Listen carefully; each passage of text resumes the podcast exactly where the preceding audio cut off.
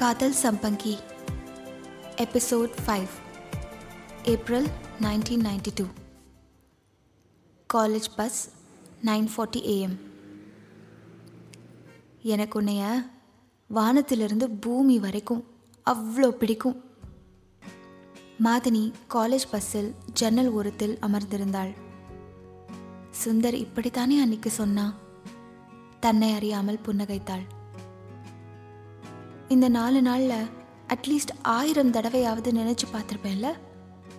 தன்னை தானே கேட்டுக்கொண்டாள். ஒவ்வொரு முறையும் இனம் புரியாத சந்தோஷத்தில் மிதந்தாள். அவனை நாம கடைசியா பார்த்தது போன புதன்கிழமை தானே? அவள் மனது அசை போட்டது. மனக்கண்ணில் திரும்ப ஓடியது. College PG block four thirty PM நான்கு நாட்களுக்கு முன். நான் நாலஞ்சு நாளுக்கு கும்பகோணம் போகிறேன் சுந்தர். மாதனி மெல்லிய குரலில் சொல்ல எனது அதிர்ந்து கேட்டான். என்ன திடீர்னு? ஃபேமிலியாக போகிறோம் மதுரைக்கு திரும்ப ஞாயிற்றுக்கிழமை நைட் ஆயிடும். மண்டே நிச்சயமாக காலேஜுக்கு வந்துடுவேன் என்றாள். சுந்தர் மௌனமாக தரையையே பார்த்து கொண்டிருந்தான். என்னை இப்படி அம்புன்னு தவிக்க விட்டுட்டு போறல்ல? போ போ. பாரு உனக்கு ஓட்டை பஸ் தான் கிடைக்கும். அடிக்கடி பஞ்சர் ஆகும். ஒரு நாத்த குண்டமாக தான் உன் பக்கத்தில் உட்காருவா. போ. செல்லமாய் சபித்தான். எங்கே போனால் என்னடா? நான் உன்னைய தானே நினச்சொண்டே இருக்க போகிறேன் சுந்தரை பார்த்து கொண்டே மென்மையாக கூறினாள். அவர்கள் பிஜி பிளாக் படியில் அமர்ந்திருந்தார்கள். அவள் கடைசி படியில் அமர்ந்து தனது முழங்கால் மேல் இடது கை வைத்து அதன் மேல் தலை வைத்திருந்தாள் குனிந்தபடி. அவளது பின்னல் வலது தோளில் வளைந்து தரையில் புரண்டது. சுந்தர் ஒரு படி மேலே அமர்ந்திருந்தான் எதிர்ப்பக்கம். நடுவில் நடந்து செல்வதற்கு பாதை வழிவிட்டு. மண்டே காலேஜுக்கு வந்துடுவல்ல? தவிப்பாய் கேட்டான். ம் ஆமா முனகலாய் சொன்னாள். அடர்த்தியான மௌனம் நிலவியது. அவள் இன்னும் தரையை கீறி கொண்டிருந்தாள் அவன் தூரத்தில் புதுவாய் பார்த்து கொண்டிருந்தான். ஏன் உம்மன் இருக்க சுந்தர்? அவள் மெதுவாய் கேட்டாள். ம் ஒன்றுமில்ல என்றான். ஏதாவது பேச மாதினி கூற. ஆமாம் நான் தான் எப்பவும் பேசுகிறேன் நீ அழுத்தக்காரி எதையும் சொல்ல மாட்ட. கழுந்தா உட்காந்துருப்ப சுந்தர் முணுமுணுத்தான். இருந்துட்டு போகிறேன் போ. எனக்கு உன்னை மாதிரி வக்கனையா வகை வகையாக பேசத் தெரியாது என்றாள். குனிந்தபடியே தலையை மட்டும் அவனை நோக்கி திருப்பி ஆமாம் சுந்தர் உனக்கு என்னை எவ்வளோ பிடிக்கும்னு இது வரைக்கும் நீ சொல்லவே இல்லையே ஆர்வமாய் கேட்டாள். ரொம்ப ரொம்ப ரொம்ப பிடிக்கும் மூச்சை இழுத்து சொன்னான். ரொம்பன்னா? நிமிர்ந்து அவனை நோக்கி திரும்பி கேட்டாள் புன்னகைத்தவாறே. என்று யோசித்தவன் எனக்கு உன்னைய வானத்திலிருந்து பூமி வரைக்கும் அவ்வளோ பிடிக்கும் என்று குழந்தை போல் கையை அகலமாக விரித்து காட்டினான். மாதினி அழகாய் சிரித்தாள். அவன் அப்படி சொன்னது அவளுக்கு மிகவும் பிடித்திருந்தது. அப்பொழுது சின்ன இருமலுடன் செருப்பு சத்தம் கேட்க இருவரும் டக்கென்று எதுவும் பேசாமல் அமைதியானார்கள். பின்னால் மேத்ஸ் ப்ரொஃபஸர் நடந்து வருவது ஊரக்கண்ணில் தெரிந்தது. மாதினி தலையை குனிந்தபடி அமர்ந்திருக்க அவர் கடந்து செல்லும் பொழுது சுந்தர் மெதுவாக கால்களை குறுக்கிக் கொண்டான். அவருக்கு வழி விடுவதைப் போல். அவர் பத்தடி செல்லும் வரை அமைதியாயிருந்தார்கள் நாளைக்கு ஹெச்ஓடி கிட்ட நம்மளுக்கு என்கொயரி வரும்னு நினைக்கிறேன். ஆனால் நான் நாலு நாள் இருக்க மாட்டேனே. நீ தான் மாட்டிப்ப. நல்லா வேணும் உனக்கு என்று சிரித்தாள். சுந்தர் தன் தோளை குலுக்கி வந்தா பார்த்துக்கலாம் என்றவன் சிரிப்புடன் ஆமாம் சார் நாங்கள் ரெண்டு பேரும் உயிருக்கு உயிராக காதலிக்கிறோம் சார்னு சொல்லிடுவேன் என்றான். மாதனி முறைத்தாள். என்னத்தையாவது கண்டபடி உளறி கொட்டி சஸ்பெண்ட் பண்ணுற அளவுக்கு கொண்டு விட்டுடாத என்று கேஷுவலாய் கூறிக்கொண்டே எழுந்தவள். சரி கிளம்பலாம். பஸ் ஸ்டாப் வரைக்கும் வா என்றாள். பைக்கில் ட்ராப் பண்ணுறேன் வா என்று சுந்தர் கூப்பிட ஏன்? ஹெச்ஓடி பிரின்சிபல்னு மற்ற எல்லாரும் பார்க்கணுமா நம்மளை? ஜோடியா? என்று கேலியாய் சொன்னவள் வேண்டாம் நடந்தே போகலாம் என்றாள். எழுந்திருப்பா என்பதாய் கை அசைத்தாள். என் பைக் சூப்பர் பைக் மாதிரி என்ன? நீ ஏறினா மட்டும் வளைஞ்சு வளைஞ்சு போகும். பத்தடிக்கு ஒரு தடவை சடன் பிரேக் போட்டு நிற்கும் என்று சுந்தர் விஷமமாய் சிரித்தான். உன் பைக்கும் உன்னை மாதிரி முகர கட்ட. சிரித்து கொண்டே நகரத் தொடங்கினாள். சில நொடிகள் யோசித்தவன் சரி பைக் இங்கேயே இருக்கட்டும். நான் உன் கூட நடந்து மூலக்கரை பஸ் ஸ்டாப்பில் விட்டுட்டு திரும்ப காலேஜ் வந்து பைக்கை எடுத்துக்கிறேன் என்றபடியே எழுந்தான். இருவரும் நடக்கத் தொடங்கினார்கள். ஏன் மாதனி நாளைக்கு கும்பகோணத்துக்கு எத்தனை மணிக்கு கிளம்புவ? சுந்தர் கேட்டான். காலையில் எட்டு மணிக்குன்னு பிளான் போட்டிருக்கோம். ஆனால் இந்த அந்தான்னு பத்து மணி ஆயிடும்னு நினைக்கிறேன் என்றவள் டக்கென்று அவனை பார்த்து என்னை பார்க்குறேன் பேர் வழின்னு பைக் எடுத்துட்டு வந்துடாத ப்ளீஸ் என்றாள். இது வரைக்கும் அப்படி தோணலை பட் இந்த ஐடியாவை கொடுத்ததுக்கு தேங்க்ஸ் என்று சிரித்தவன் சச்சா சும்மா தான் கேட்டேன். பயப்படாத. என்றபடியே தன் நோட்டிலிருந்து ஒரு பேப்பர் எடுத்தான். ஹை ஏதாவது புதுசாக கவிதையா? என்று கேட்டுக்கொண்டே மாதினி எக்கி அவன் கையில் இருந்த பேப்பரை பார்த்தாள். நிலவும் அவளும் என்று தலைப்பிட்டிருந்தது. ஆமாம் கொஞ்சம் வித்தியாசமான ஃபார்மேட்டில் கமல் படம் குணால வர கண்மணி அன்போடு காதலன் நான் எழுதும் கடிதம் பாட்டு ஸ்டைலில் இதை படிக்கணும் என்றபடி அவளை பார்த்தவன் நானே கவிதையாக சொல்லி பாட்டாக படிக்கிறேன் சரியா? சிரித்தவாறே கூறினான். நடுநடுவில் மானே தேனே பொன்மானே எல்லாம் நானே போட்டுக்கவா? என்றாள் புன்முறுவலுடன். சுந்தர் படிக்க ஆரம்பித்தான். நான் ராத்திரி மொட்டை மாடியில் படுத்துண்டிருப்பேன். வானத்திலே அதே நிலா எஸ்எஸ் காலனியில் பார்த்தது. வழியெல்லாம் என் கூடவே வந்தது. அப்புறம் ராத்திரி ஃபுல்லாக எனக்காக வானத்திலேயே இருக்கும். நிலவும் உன்னை போலத்தா. எங்கு சென்றாலும் கூடவே. சமயத்தில் ஒரு மாதிரி ஆனந்தமா? ஏன்னு சொல்ல தெரியாத சந்தோஷமா?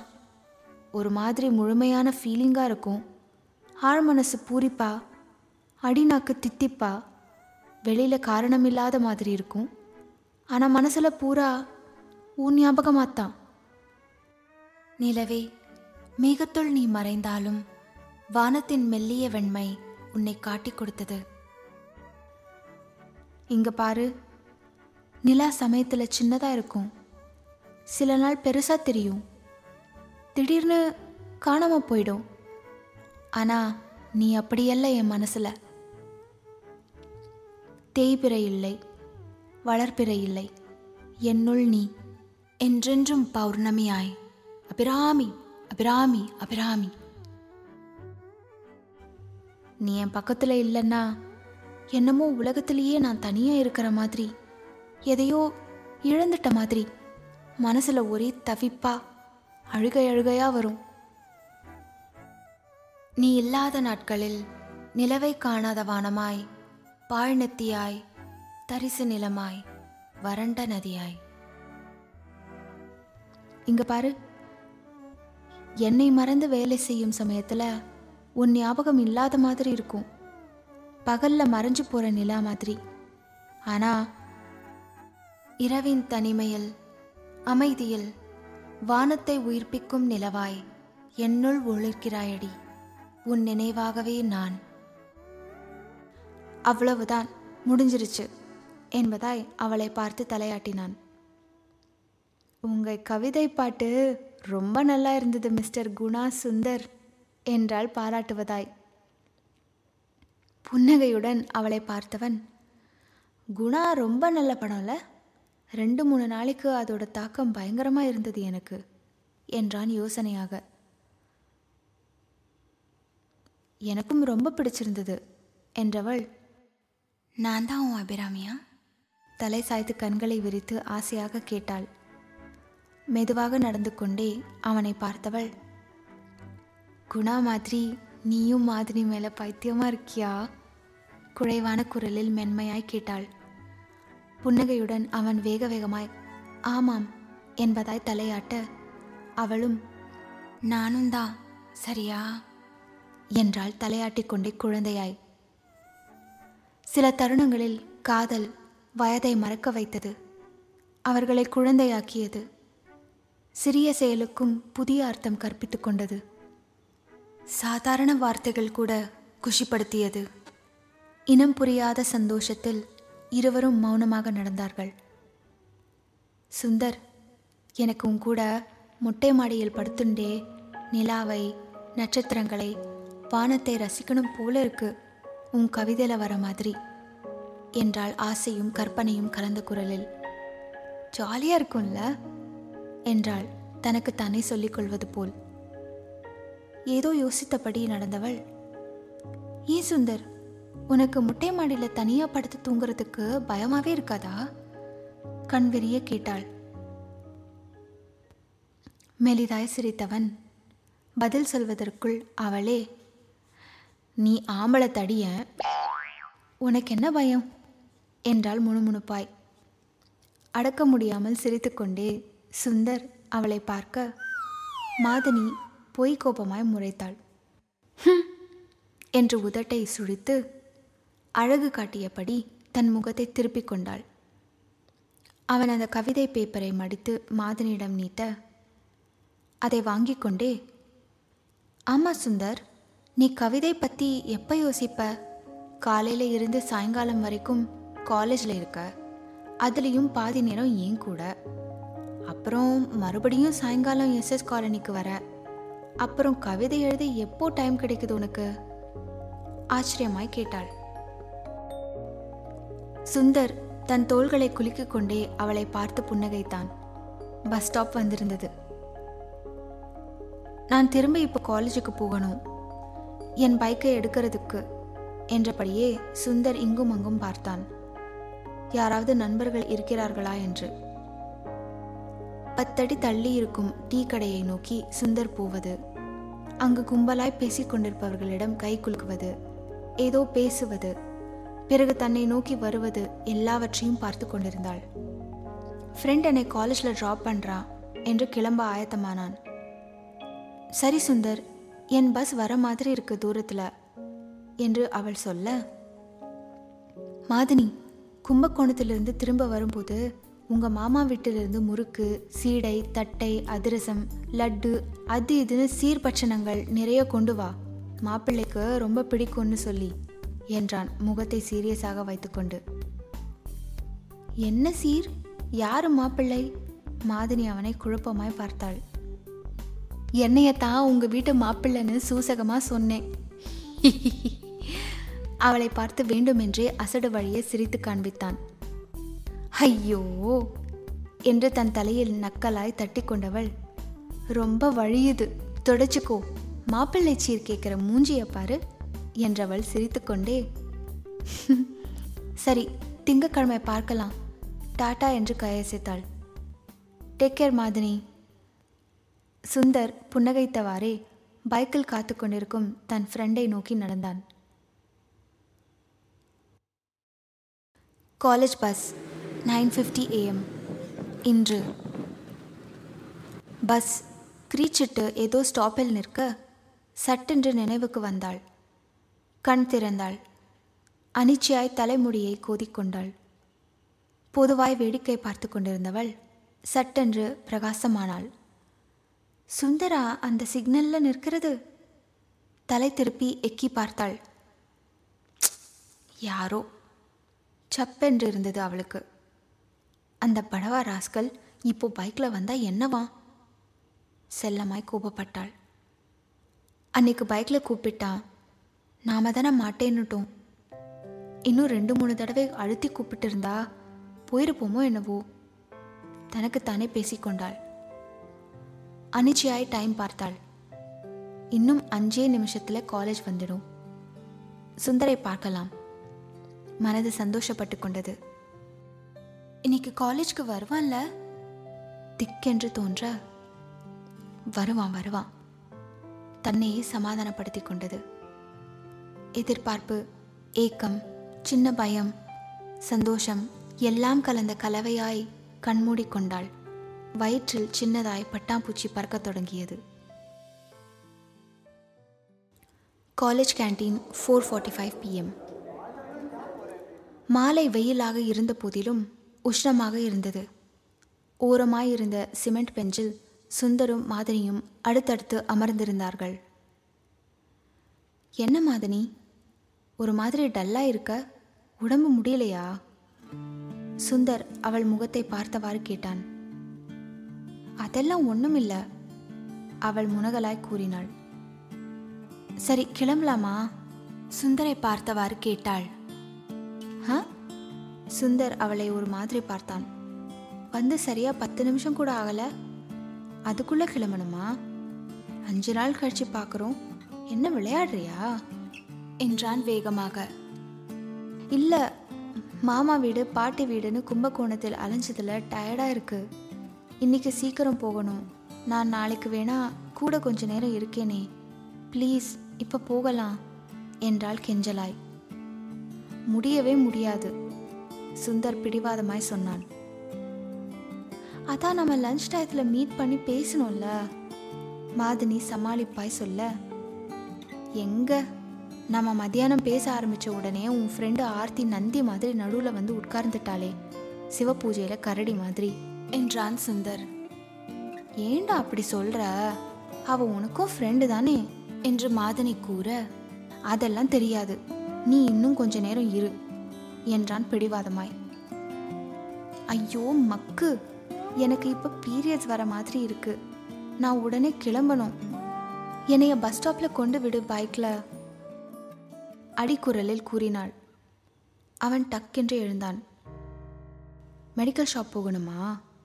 நான் வேணா உன்னை வீட்டு பக்கத்தில் ட்ராப் பண்ணட்டுமா? என கேட்டவாறே. அதெல்லாம் ஒன்றும் வேணாம். மூலக்கரை பஸ் ஸ்டாப்பில் இறக்கிவிடு போதும் என்று கூறிக்கொண்டே பைக்கில் ஏறினாள். நாலஞ்சு நாள் கழித்து பார்க்குறோமே எவ்வளவோ விஷயம் உன்கிட்ட சொல்லணும்னு ஆசை ஆசையாக இருந்தேன் என்றாள் முனகலாய். ஆறே நிமிடத்தில் பஸ் ஸ்டாப் வந்தது. பைக்கிலிருந்து இறங்கியவள் தேங்க்ஸ் சுந்தர்.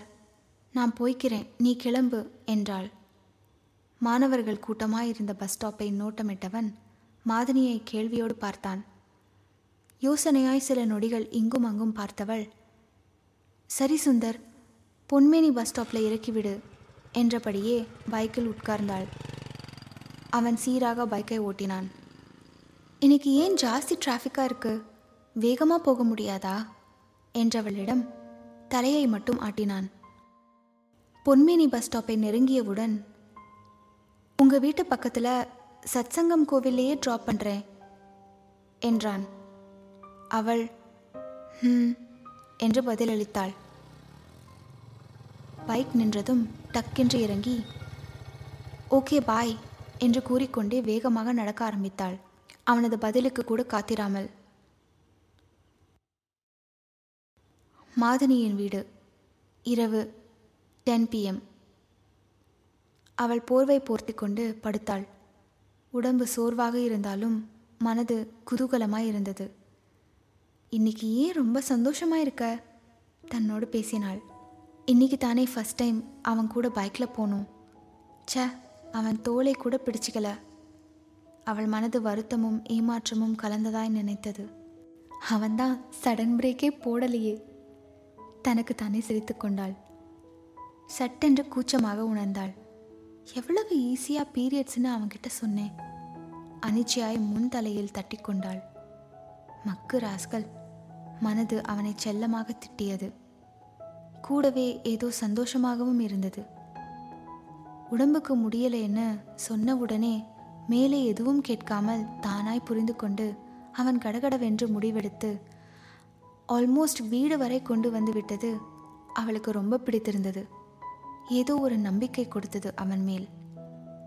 அவனிடம் எல்லாவற்றையும் பகிர்ந்து கொள்ளும் ஆசை பிறந்தது. அவனை பற்றி நிறைய தெரிந்து கொள்ள வேண்டும் என்ற உத்வேகம் வந்தது. அவன்கிட்ட இதை சொல்லணும் அதை கேட்கணும். அவன் இதுக்கு எப்படி ரியாக்ட் பண்ணுவான் அவனுக்கு இது பிடிக்குமா? என்று எல்லா விஷயத்திலும் மனது அவனை சுற்றியே யோசித்தது. அவள் தன்னை அறியாமல் கொஞ்சம் கொஞ்சமாய் மாறிக்கொண்டிருந்தாள். ஆழமாய் சிறு புள்ளியாய் அவளுள் நுழைந்தவன் பெரியதாய் வளர்ந்தான். விஸ்தாரமானான். அவளை முழுவதுமாய் ஆக்கிரமித்தான். அவளின் உலகமானான். மாதினி அரை தூக்கத்தில் அனிச்சையாய் போர்வையை சரி செய்து கொண்டாள். காதல் அவளை முழுமையாக பூர்த்தியது. எண்ட் ஆஃப் எபிசோட் ஃபைவ் காதல் வளர்கிறது.